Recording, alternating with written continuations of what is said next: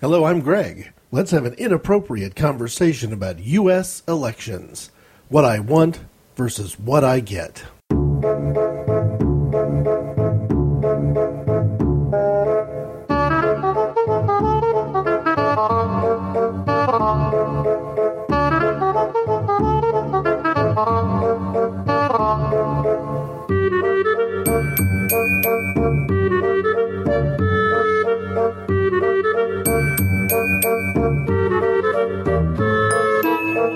Representative democracy has become almost a joke in the United States of America. Catch me on a bad day, and I won't even hedge about that almost part of it.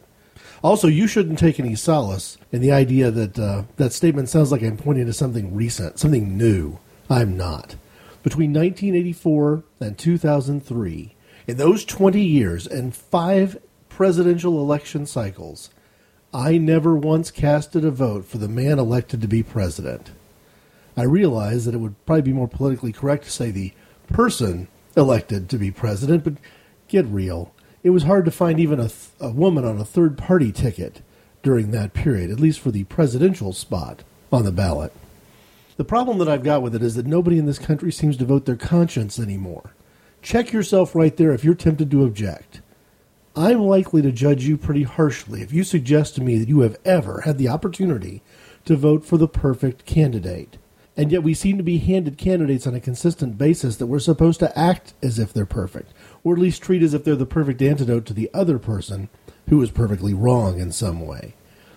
I haven't seen anything other than a marginally acceptable candidate in all that time, and and worse, my fellow Americans seem to sheepishly accept the idea that voting for the lesser of two evils is the way things are supposed to be.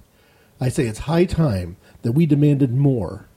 But you know what? I've got members of my family and I've got members of my extended family, my in laws, who not only disagree with me, they bristle at my petulance. How dare I suggest that something's wrong here? But that's not even the worst. The worst of all are those of us who never even evaluate candidates in the first place. Some vote for an ideology, some vote for a ticket. If he's the right party, if he's my political party, I'm going to vote for my guy. Just like you cheer for the guy who's the quarterback of your team even if you don't think that he's doing a very good job. He is, after all, the quarterback of your team. Don't even get me started on questions of color. Others vote a color, and I wish I was only talking about red state versus blue state distinctions. I've mentioned before, and I'll get to it later more specifically, I don't buy into this red state, blue state stuff at all. I acknowledge that it's a very good describer, perhaps, of certain results. I don't acknowledge that it's a predictor of what's going to happen.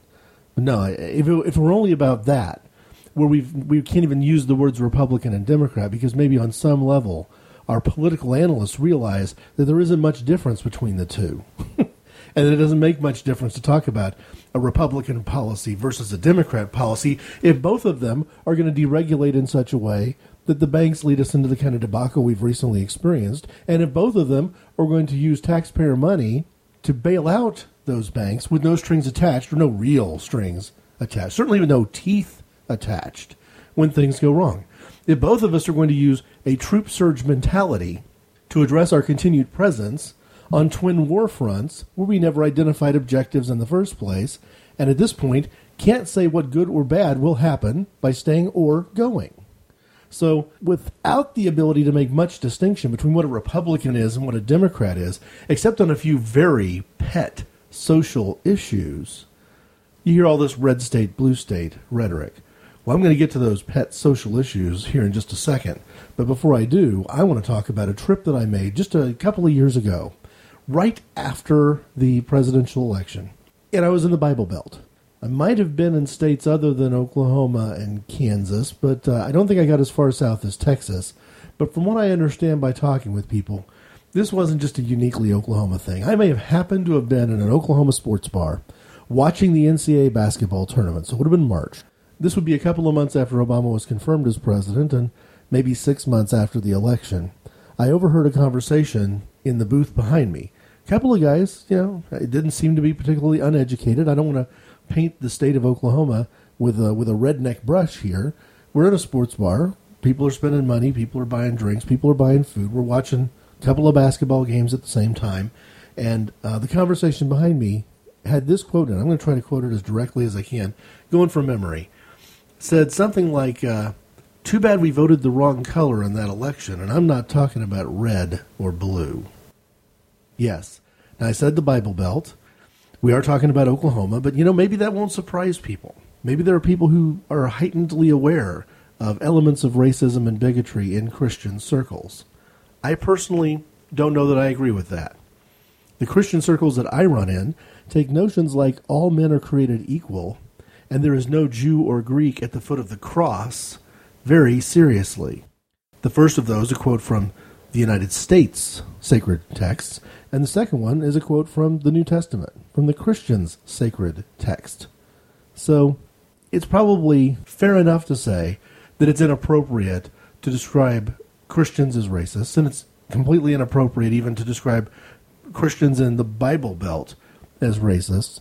But I will say this I've had some experiences here during the period of the Obama administration that make it slightly less true for me to, to go out there with an idea that Christians as a whole, or specifically, believe that there's no such thing as Jew or Greek, slave or free, black or white, at the foot of the cross.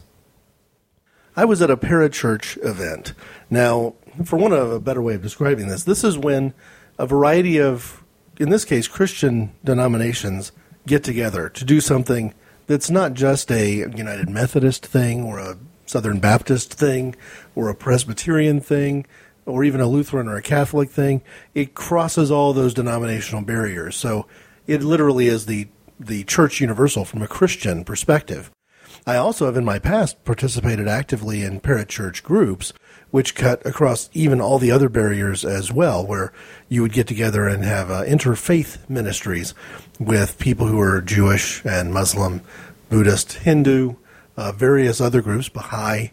Um, so I, I, this is the kind of thing I'm good at. I, I'm very comfortable in these sorts of environments where the secondary issues and the minor things which divide particularly the minor things between Christian denominations, where theoretically you've got a large group of people who all feel the same things are true at the most important levels. So when you get to those primary beliefs, the kind of beliefs that I spoke about in an episode a, a couple shows back, where you've got a consensus there. You shouldn't have a whole lot of difficulty getting together as a group of people and, and doing outreach together, doing ministry, continuing education, uh, equipping new believers. These should be things which come quite easily. But after the election of Barack Obama, after that victory, not just nationally, but also uh, winning, he won the state that I lived in as well. There seemed to be a lot of a backlash. And again, the thing that I don't like, the thing I like least in the church, was a, a political sort of anger seething underneath the surface to where you get you get your politics and your Christianity mixed up in such a way that sometimes the the politically active Christian concept, the notion of worshiping at the altar of politics instead of at the actual altar, gets confused. I was picking this up enough to decide that I might want to speak to it. I mean, it was unmistakable. I ignored it for a while, but at a certain point I thought, no, I need to talk to this because the way I live my life puts me in a unique position of having encountered lots of people, not just people uh, in the United States or in my local area, but people from around the world who you know have different experiences and different perspectives and and people who I think have been very gracious to me in allowing me to hear their story and have been very gracious in listening in return. So there's this exchange of ideas where I'm not necessarily speaking from the perspective of my church, my congregation, my neighborhood, or even my city and state. Sometimes I can offer a broader perspective. And I shared a story that was placed online, uh, placed online for, for me to read. I mean, it wasn't I wasn't uh, eavesdropping or just surfing the web. I was literally reading something that was placed out there for me and others to read from somebody who works as a substitute teacher in a large metropolitan area with a very diverse racial population. In fact, the area that she lives in, if I'm not mistaken, has not just a diverse racial population, but a diverse ethnic population going back really centuries, where you have large groups of Scandinavian immigrants, families who've descended down in a pretty clean way ethnically. So you've got a lot of ethnic groups there as well.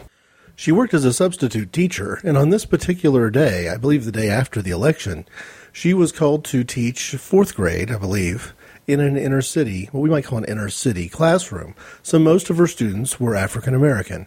And what she described was a sense that these kids were, well, first off, excited, energized, very aware of what had just happened politically in their country, and really felt like they were connected to the political process in America for, per, for, maybe the first time in their lifetimes. Or maybe they had seen in their parents a sense that something had just happened that their parents had never felt was possible in their lifetime. And in some ways, their pride, their American pride, had hit a, an all time high. And she left that classroom setting, she'd left that experience as a teacher, uh, describing it as a moment in her life that she would never forget. So what I did was I took that and tried to explain at, at this time of prayer and share. So again, back at this parachurch event.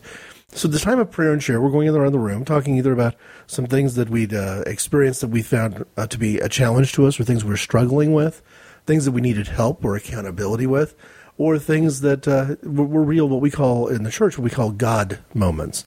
One of the elements of my theology is that I don't necessarily, I'm not very quick to accept the idea of coincidence uh, as a believer in cause and effect, and as a believer in a first cause, I'm more inclined to believe in what, what we call God incidences than just coincidences.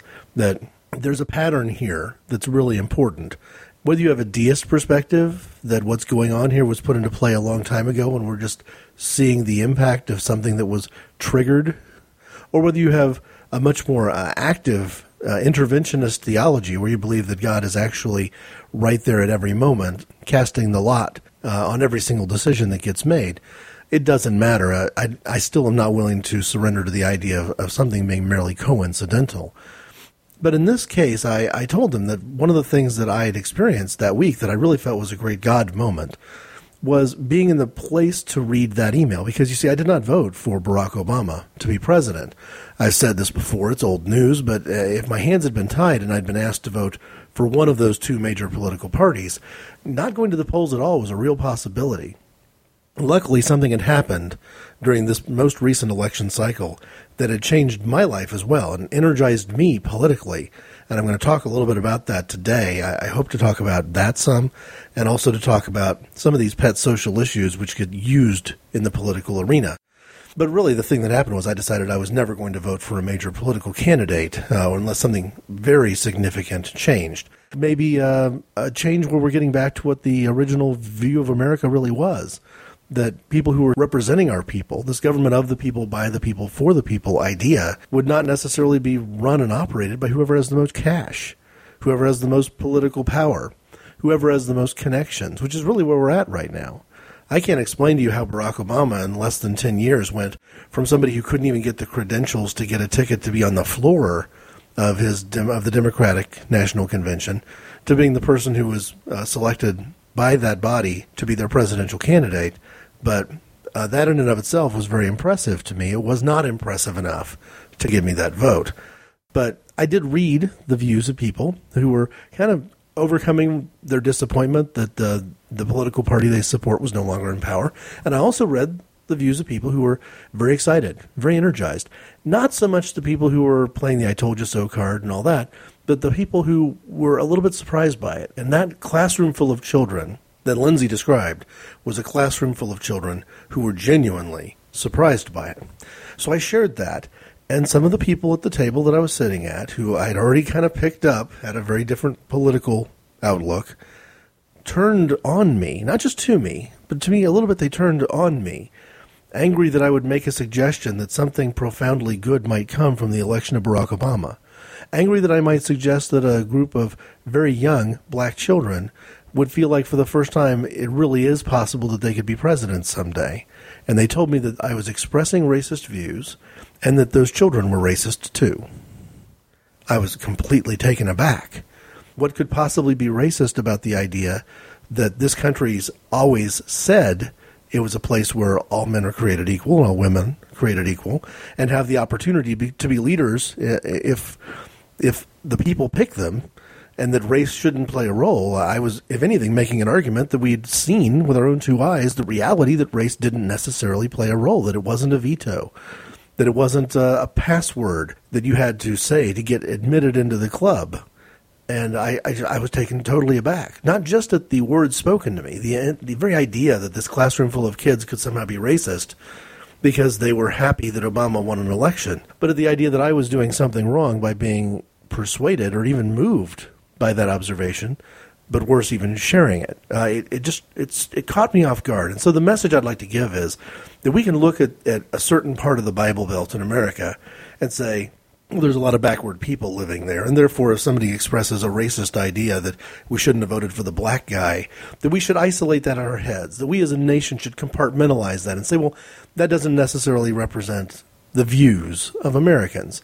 And what I would tell you is that I, again, I don't think it's a Christian concept. I think it's an anti-Christian concept, but it's an anti-Christian concept that I heard not just in a bar watching a ball game. It's an anti-Christian concept that I've heard in the church as well. And that's something that we really have to wrestle with. Because in the United States of America, we've got a cancerous a cancerous force at play when it comes to politics. And it disturbs me greatly when we see that same political point of view with its cancerous quality creeping inside the halls of the church as well. Or even, in my mind, even more uh, dangerous, creeping inside parachurch activities, which even if a church has a p- particular political bent, even if the church kind of walks away from its obligation as a tax free entity to not play favorites, you'd expect a parachurch group, by its very nature, to rise above even uh, some of the negative qualities of any one congregation represented in that activity. So I was greatly disturbed by that.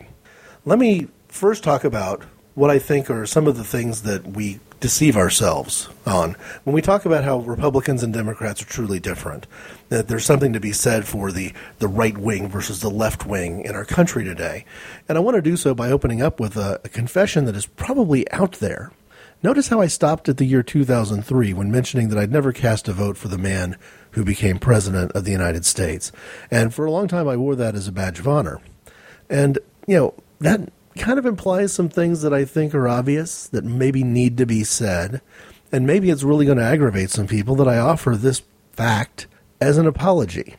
But in 2004, for the first time in my life, I cast a vote for the person who was President of the United States and thereby remained President of the United States. Now, let's not be silly.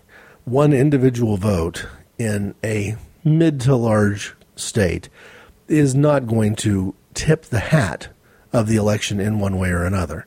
And unlike the election in the year 2000, this election wasn't all that close. And if you want to be one of those um, really, really radical people who suggest that everyone who did not vote for Gore is responsible for the election of Bush, and thereby somebody who voted for a third party in the year 2000 is guilty of electing Bush, well, I think that's just absolutely nuts. We'll get to that concept in somewhat more detail here in a minute, but I don't think that a vote for John Hagelin in the year 2000 is the reason that, that Gore didn't become president, because I was extremely unlikely to vote for Gore, even though I was perhaps more unlikely at the time to vote for Bush. So, what happened between 2000 when the choice of Bush or Gore turned me off so extremely that the only thing I could do was vote for a third party? And how did that change on the way to 2004? Well, first off, from the perspective of the Democratic Party, my issue was 100% Al Gore. As somebody who had a lot of experience working in record stores and working with the record industry, there was no way I was going to be comfortable casting a vote for somebody who was pro censorship. I could rattle off an entire list of other things that, that Gore believed in that I didn't necessarily believe in, but my biggest issue with him was that he held positions that liberals don't agree with, and yet liberals were suggesting that the only good, the only good way to vote was to vote for him. I didn't necessarily see that was true.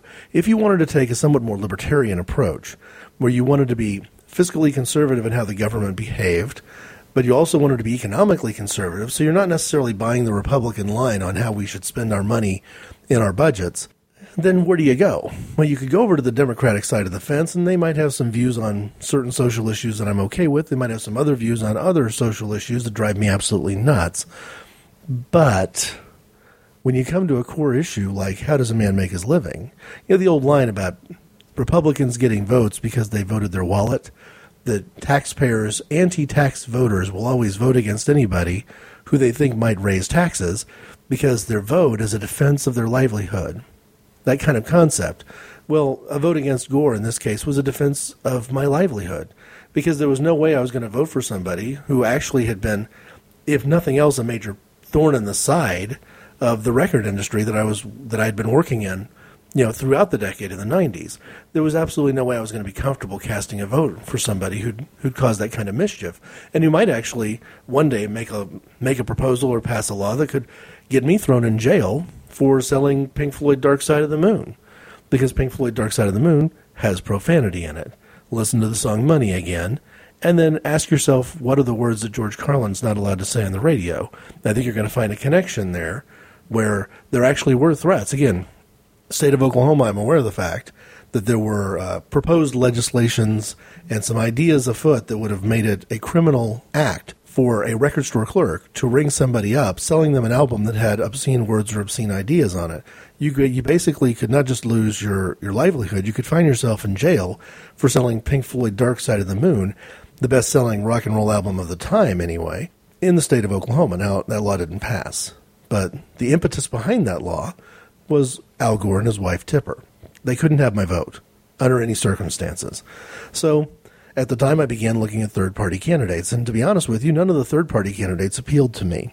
We'll talk a little bit about how I was mistaken about that, but the closest I came was looking at um, at one of the largest third parties, not the Green Party, but one of the other larger third parties, where John Hagelin seemed to be the natural candidate. And in a sort of uh, coup d'etat of sorts, a last minute change in the vote and, and some, some hubbub, Pat Buchanan swooped in and took over that party and became their nominee for president. Well, again, there's no way I was going to be uh, comfortable with Pat Buchanan. For uh, anybody who might line up a set of issues, including being uh, fiscally conservative, and say, well, shouldn't you like Buchanan because he's fiscally conservative, but he's not in favor of government intervention and, and yada, yada, yada? No. Could not vote for Buchanan. Was so annoyed, in fact, that he had bumped Hagelin off that ticket that even though John Hagelin was not somebody about whom I had a lot of passion. I voted for him anyway. I followed him to the political party that picked him up in the in the midst of the wreckage. And in one of the more comic moments in my political life, I cast a vote for President of the United States for somebody representing the Transcendental Meditation Party. I was happy to do it. Not proud to do it necessarily, but happy to do it because truthfully, my choices, in my mind, my choices were Bush or Gore. At the time, I hadn't considered Nader to be a credible choice. So there you go. So, what happened between that and 2004? Well, in 2004, John Kerry had a realistic chance of getting my vote. I mean, he represented a major party, he had an honest shot of winning, he was a veteran, so I didn't consider him to be anti military, but he also was part of that Democratic wing that, despite being very East Coast in his point of view, was, I think, probably not necessarily going to make a lot of bad economic decisions. But let's be honest, people. John Kerry was an incredibly inept political candidate.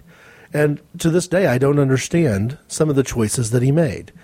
I could not stomach one bad decision after another, one pointless spin on a political issue where it wasn't necessary to go down that avenue.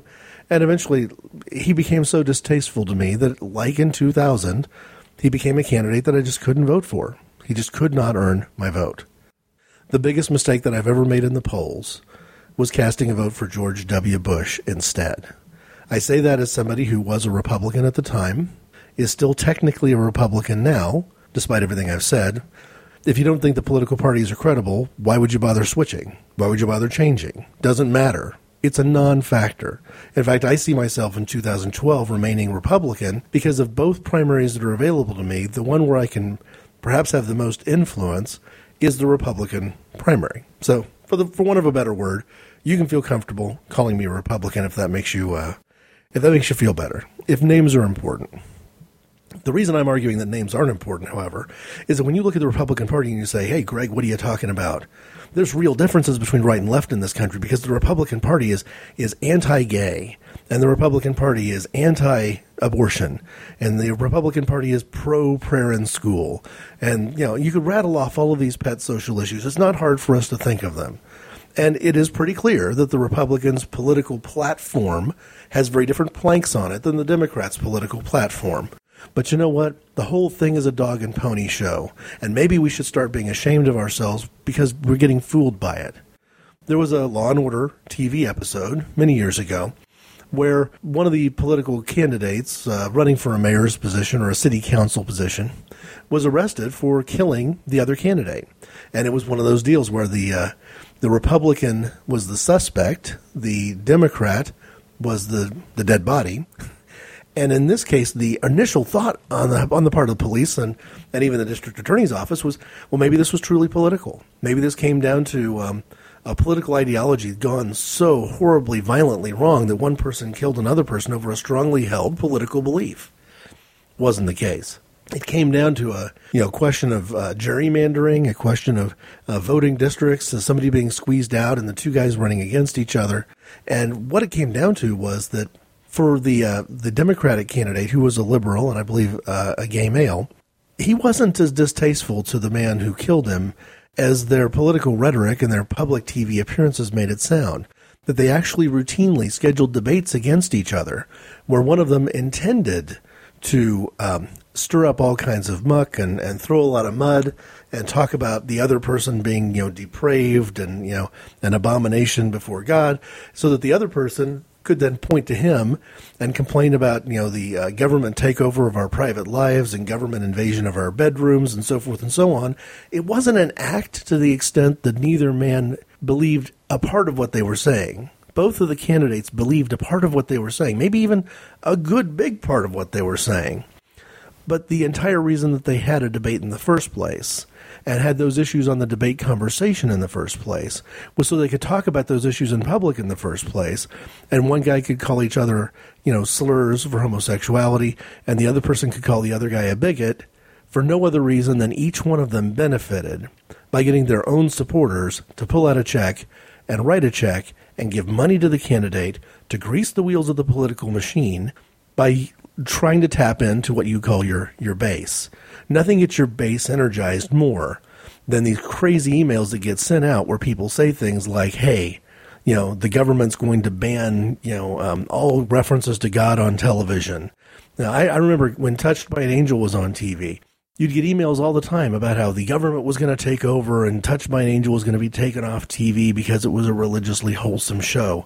If you ask people, they would tell you that the Waltons was forced off TV by liberal elites controlling the FCC. All these sort of crazy ideas are there, not because they're true, but because they raise money.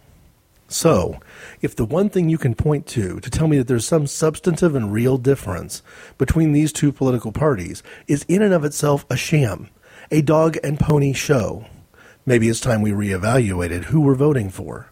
That's what I should have done in 2004. That's what I didn't do until 2008. And the difference between those two years is I finally figured out who Ralph Nader was. I want to talk a little bit more about the uh, the election process, and maybe talk a little bit more about my experiences holding a ballot in the in the years 2004 and 2008. But this seems a natural point to step aside and introduce our different drummer this week, Ralph Nader.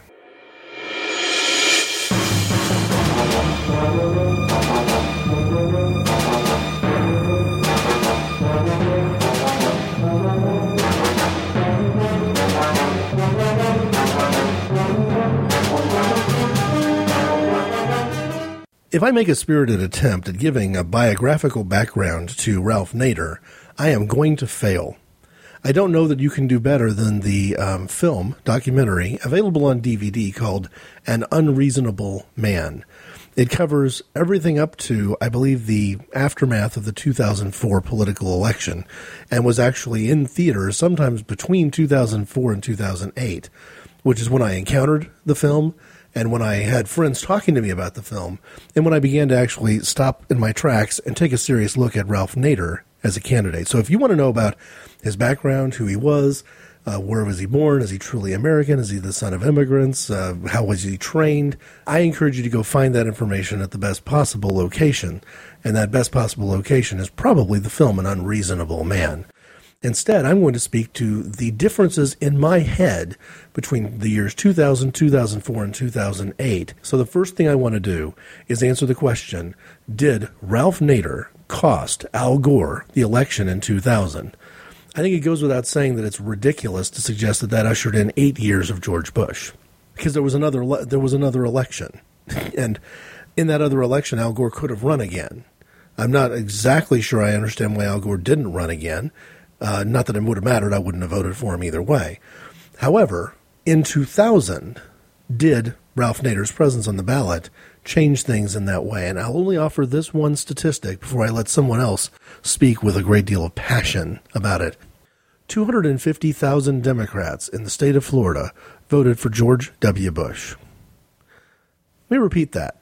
250,000, give or take, Democrats voted for George W. Bush in the state of Florida. So even if as many as 100,000 people voted for, for Ralph Nader, and maybe a third of them wouldn't have voted for anybody otherwise, and maybe most of the rest of them would have would have voted for Gore instead of Bush. Can this number, this 50,000 compared to a quarter of a million people? If the Democrats would like to be angry about what happened in the state of Florida, they should start inside their own house. And that is the message that Jello Biafra has given in his spoken word album, Machine Gun in the Clown's Hand. He actually has a track on that CD called And Gore Made Us Want to Ralph. I'm going to play a little snippet of that for a couple of reasons. First, the ideas that I want to express here are spoken very well by Jello Biafra, so I might as well let him have his word. Also, he's a different drummer. And in the segment when I when I introduced Jello Biafra early on as a different drummer, I didn't let his spoken word speak for itself. I did all the talking. So here's what Jello Biafra says after a point in his talk where he says this Ralph Nader didn't cost Al Gore the election in 2000. Al Gore cost Al Gore the election in 2000. Here's Jello Biafra. There's no way we were going to vote for anybody, even if Bush was the alternative, if the other supposed opponent was also pro death penalty, pro drug war, pro WTO, pro destroying the welfare benefits. Gore was also pro Star Wars. There's no way I, for one, am going to vote for anybody who is that toxic and that far on the wrong side of things I care that deeply about. One of my favorite podcasts, one of the ones I try never to miss, is Dan Carlin's Common Sense. You can find that at www.dancarlin.com. And one of the areas that Dan Carlin and I agree is that it almost is nonsensical to talk about there being a difference between Republicans and Democrats and that our system is so corrupt right now that you almost have to vote for somebody else, anybody else, to make a difference. Unfortunately, during most of my voting experience, the somebody else hasn't been credible. There hasn't been a good candidate to vote for. But you know what? In 2000, 2004, and 2008, there was a good candidate to vote for. that candidate was Ralph Nader. Ralph Nader is a big reason why I've decided that I don't care if I ever vote for a person who becomes president again. I'm not naive. If Ralph Nader runs again in 2012, he's going to be in his mid 70s. And even if he can run a credible campaign, it wouldn't shock me. He's the kind of guy who could still be incredibly high functioning at that age. He's not going to get enough votes to become president. What I'd like to see is the same thing I called for in 2008 for up to 20% of the American people to vote for anybody else. Anybody else. Write in candidates for Mickey Mouse. It doesn't mean that one of those third party presidents has to get 10, 15% of the vote. If one of them got 5% of the vote, that might be enough to change the system. But more importantly, if collectively at least 20% of all of us say, I'm, gonna, I'm not going to vote for either one of you, I've had it. I've had it with a Barack Obama who runs a Democratic ticket as a more liberal than the other guy candidate and whose military policy looks exactly the same as the military policy we've had for the, for the past 8, 10, 15 years. You know, I've had it with the fact that there's no fundamental difference between these two parties when money's involved. It's almost sickening. So, instead, in 2008, I threw my support to Ralph Nader, and in 2004, I strongly believe I should have done the same. Nader has run these political campaigns with dignity and intelligence. He spoke the truth and did everything he could to obliterate the traditional boundaries between Democrat and Republican inside the election process. But you know what? By doing so, he created a threat. And those parties reacted to that threat by successfully blackmailing him from even attending the presidential debates in 2004. Let me say that again, because I don't know that everyone is aware of this. Ralph Nader was invited to go to those debates, but he wasn't allowed to speak because the decision on who's allowed to speak at a presidential debate is made by the Democrats and the Republicans. It's been that way ever since the Ross Perot incident, which I'm sure is how the Republicans and the Democrats feel about 1992, the Ross Perot incident. The Democrats and the Republicans pick who can be at a debate and who can't. And lo and behold, it's always just the Democrat or the Republican. Oh, they have a pretext. Their pretext is, well, how many how many votes do you have, or how many how many petitions have gotten signed? How many states are you on the ballot in? And but those state ballot initiatives, those state ballot requirements, are made by guess who? Republicans and Democrats, who may individually vary in terms of who's the majority and who's the minority in any one of our 50 United States, but collectively put together, they're beyond a supermajority. They are a super duper majority and they can do anything they want to. So if these, these two political parties decide to collude and combine their political influence to make collective decisions to stop average, ordinary citizens from running for president, they are going to succeed. And they succeeded so much with Ralph Nader who, let's be honest, isn't really an average ordinary citizen. He's got more influence. He's got more celebrity credibility than you know anybody living in my neighborhood does. But he was not even allowed to to have a ticket and sit in the audience at the debates. He was met outside the presidential one of the presidential debates in 2004 election cycle, and he was told that he was uh, not welcome on the property and he would be arrested if he if he persisted in staying. And he said, listen, okay, even though I've got a ticket, don't worry about my ticket. I won't even go into the building. But C SPAN or CNN or somebody has invited me into their truck. I can watch the debate on television in their truck, do the interview with them right afterward. It's convenient. They've got all the necessary recording equipment. They also have the necessary broadcast equipment. I can see the debates there, won't cause any trouble. And let's be honest, I mean, who's going to disbelieve Ralph Nader when Ralph Nader says he's not going to cause trouble? This is not a guy who is you know chains himself to the front of nuclear plants or abortion clinics. That's not his style. It's not his approach. So if he says he's not going to he's not going to be a disruptive force inside the auditorium, he's not. And if he says he's not going to be a disruptive force, you know, 150 feet outside the auditorium in a TV broadcast truck, he's not. You know, the police and the authorities outside that building responded when Ralph Nader offered to stay out of the building and just do an interview inside a television truck. He reached for his handcuffs and gave him one last warning to get off the property, or he'd be arrested for criminal trespass and taken to jail. Are you still watching presidential debates on TV? Are you still reading news accounts of presidential debates the day after? Have you ever sought out notes or transcripts from any of these presidential debates? Why? Why? Don't you recognize an absolute sham when you see it? Unless you get entertainment from prefabricated, homespun, almost completely fake, although somewhat improvised political drama, what are you doing to yourself? You're talking about an event where two people have gotten together and found a way, not just by picking who can be in the debate and picking the venue together, and even picking who's going to moderate the debates together, and perhaps even having more say than we know in what questions can and can't be asked, and certainly by controlling how long a question can be answered. We've got a group of people who've controlled the message. They're not going to tell the American people what we need to hear. Two minutes with one minute rebuttal is commercial time. These are sound bites. We complain and complain and complain about our soundbite driven political process. We don't like the TV ads. We don't like the attack approach. We don't like the fact that it all comes down to one liners. Well, you know what? We've got ourselves to blame. We've got ourselves to blame. One person who stood up in the midst of that and said, Not on my watch. Not on my watch. I will oppose the debates. I'll participate if they'll let me. If they won't, I'll participate as best I can. If I can't do that, I'll speak out against them. And Ralph Nader's Ralph Nader's stand during the presidential debates persuaded me about lots of things. First off, he didn't throw a tantrum like a little kid. Second off, he didn't get arrested or go to court because he thinks that litigation is the way to solve all our problems. The man also, by the way, is a lawyer. He demonstrated to me that he does have the ability to negotiate head to head on an anti nuclear missile ballistic treaty or on a high level economic affairs and you know in a G7 kind of a conference that he does have the ability to speak to those things. Some people during the election cycle said, "Well, maybe Ralph Nader is not the right guy because his military experience is somewhat limited. He isn't a career politician. Maybe we aren't going to be comfortable with him standing toe to toe with Vladimir Putin or Kim Jong Il. Maybe he'll make a mistake as a as a relative novice in the realm of high powered, high level international affairs. Well, you know what? A couple of things I'd like to say about that. First, I think he did demonstrate in moments like that debate fiasco that he's cool under pressure. that he understands the laws, he understands the rules, and he can be very persuasive in a debate. But second, maybe back then we thought that the biggest threat to the United States was something that might come from us out of out of where Russia stands today. I mean, obviously we're not dealing with the old communist Russian bloc, but you know, Putin's a strong and somewhat formidable figure if he chooses to be.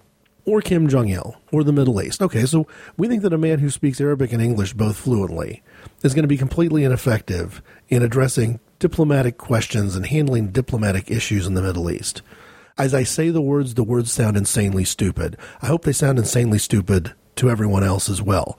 A man who is legally trained, understands the history of his country, holds degrees from Harvard and Princeton, and fluently speaks both English and Arabic, is the wrong person to negotiate for the United States of America in high level diplomatic situations in the Middle East? It's absolutely nuts. But you know what the other problem that I've got is the biggest threat to this country, maybe in 2006, first part of 2007, might have been perceived to be something external, something in foreign affairs, something related to 9 11. But I don't think that's true anymore. I think clearly at the time that I cast my vote for Ralph Nader, way in the front of my head was the fact that the biggest threat facing the United States, and frankly the world, is the way we've lost complete control of the accountabilities and the integrity of our, of our financial and economic institutions.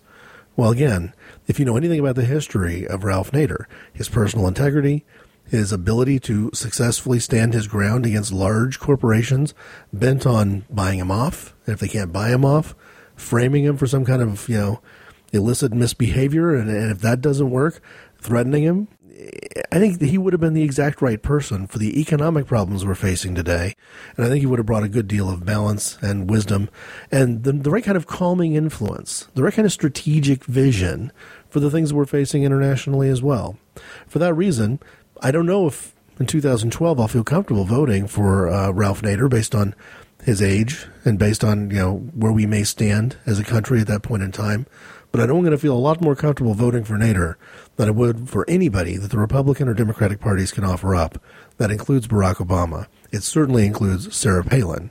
And that fact alone is good enough reason to cite Ralph Nader as a different drummer.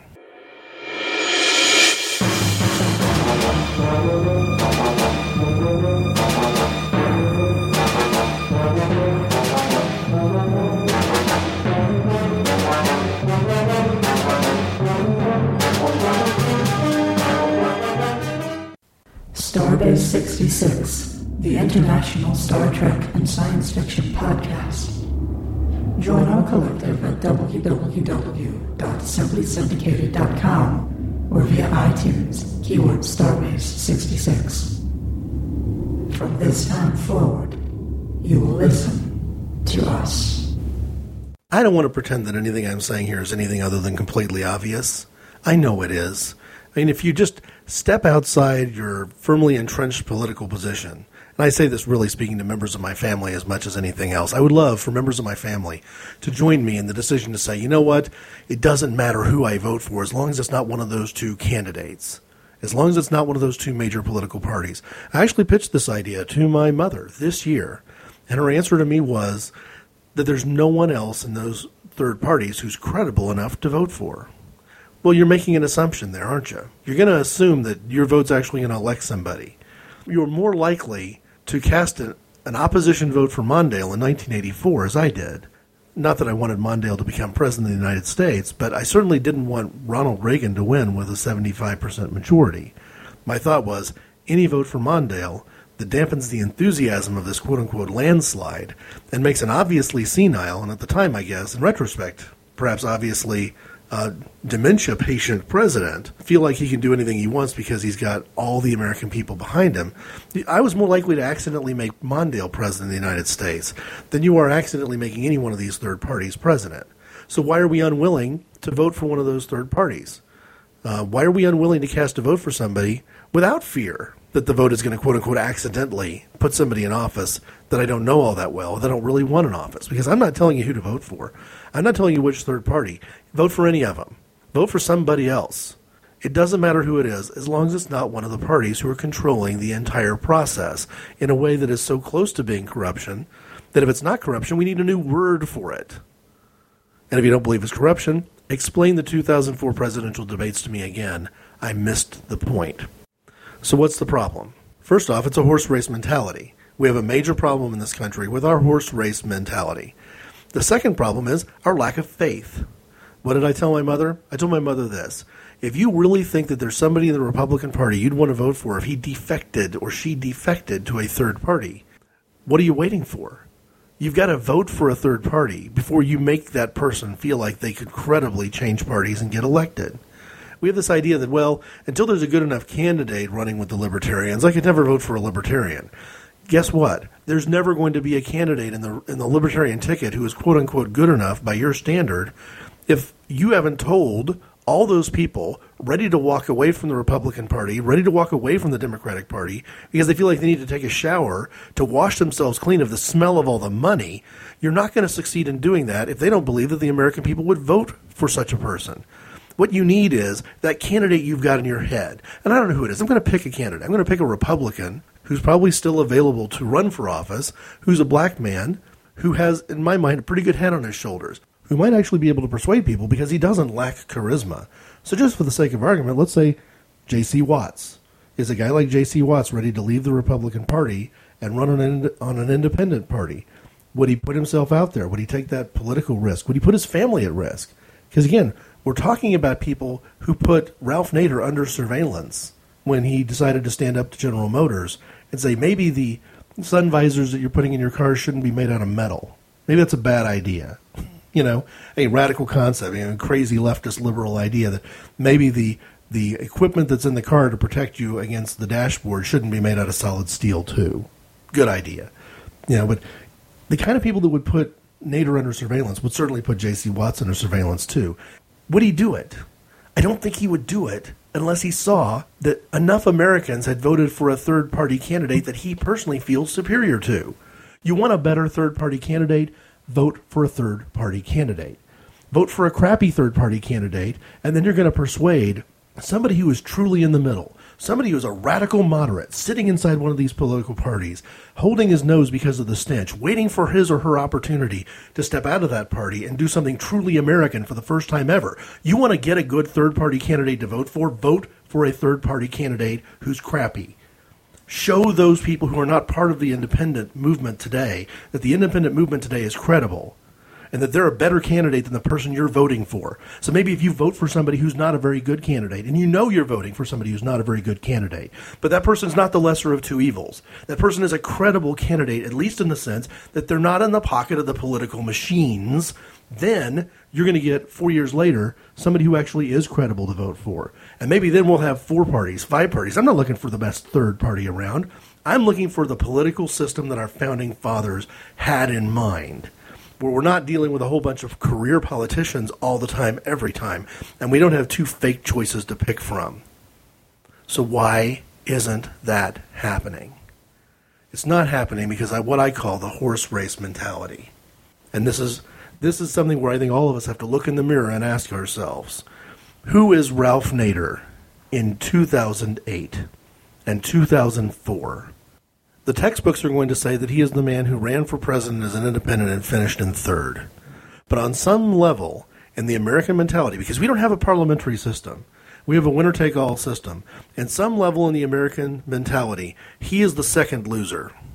He's not even good enough to be the first loser. He's the second loser. He's just one other loser because of this horse race mentality we have. When I suggested to some of my friends in 1984 that Reagan was such an absolute slam dunk to win in the state that I lived in, and that Mondale had absolutely no shot of carrying enough votes to get those to get the electoral college votes out of the state we were in, that it made perfect sense to vote for Mondale because you had no risk that somebody you didn't really agree with was going to become president, but you also were kind of sending a message that you know what the Reagan that we've got today is not the same Reagan that ran unsuccessfully in 1976. Something's not right about this guy, and we can send a message by voting for the other guy instead. They looked at me like I was crazy, and what they told me was that they didn't want to throw away their vote. Because to them, their vote was not a strategic part of the American electoral political process where you can speak your mind in lots of ways. To them, their vote was a way of conferring esteem upon themselves by picking the winner. And nothing to them was more important than being able to say they were the guy who picked the winner. It isn't just that people feel clever picking somebody who they think will win. More, it's a deeply American fear of being a loser by not successfully casting a vote for the person who did win. I mean, if you voted for the loser, you're the loser too, right? Some people seem more satisfied about being right and getting a terrible result than they would about being wrong and paving the way for a future reform that might actually make a difference and turn this country around. There are other issues related to the electoral process that I intend to ignore for now. I'm not going to deal with the electoral college. That needs uh, that needs a program of its own. There are things that need to be said about the latter half of the Clinton presidency and what that what impact that might have had upon Gore's candidacy. Uh, but I think I'm going to hold off to that for another time too. It's enough to plant a seed and say, you know what? I wasn't surprised that Bush barely won. In fact, I was more surprised that he won at all. But we'll get to that in another time. Again, the difference the difference was people he lost in his own party. He lost his own state. He didn't win Clinton's state. You know, there were there are very blue states according to the current political pundits, who didn't vote for Gore. So that gives you a pretty good idea that this red state, blue state thing is fairly malleable. I'm not suggesting we got a bunch of purple states out there. Uh, I just think that the whole color scheme doesn't make any sense. If you go door to door in this country, you're going to find a lot of people who have very different political points of view. And it's not just that when you go door to door, you're going to find some people who are Republican and some are Democrat. And it's not just that if you go door to door, you're going to find maybe as many independents as you will either Republicans or Democrats. The mystery is that most of those people who are independents end up voting for Republicans or Democrats anyway. And if they don't want those candidates, why are they voting for them? That's something we've got to challenge. It's something we've got to change. And the other thing we've got to challenge and change is that there isn't, there's no such thing as a Democrat. There's not one point of view that represents the entire Democratic Party. There's not one point of view that represents the entire Republican Party. Again, back in the early 1980s and the mid 1980s, the Republicans were talking about having a big tent of ideas, the ability to uh, to reach out to people from all different political ideologies and find a way to come up with some core things that all of them could accept and advance and move forward on. That's gone now. But you know what? We haven't replaced it with the notion that there's one Republican thing to do. And that tells us something about our country. Something about a big lie we've told ourselves we need to stop telling ourselves, and, and that is that, that we're all either from the left or from the right. We're either conservative or we're liberal. We're either Republican or we're Democrat. No. America has been about people who fled that exact type of stereotyping, that exact type of pigeonholing, the exact type of inability to make a difference by voting your conscience, those people came to this country from a wide variety of ethnic experiences, political experiences, religious experiences to form a new nation where the Constitution itself reads like there was an expectation that a clear majority would not always occur.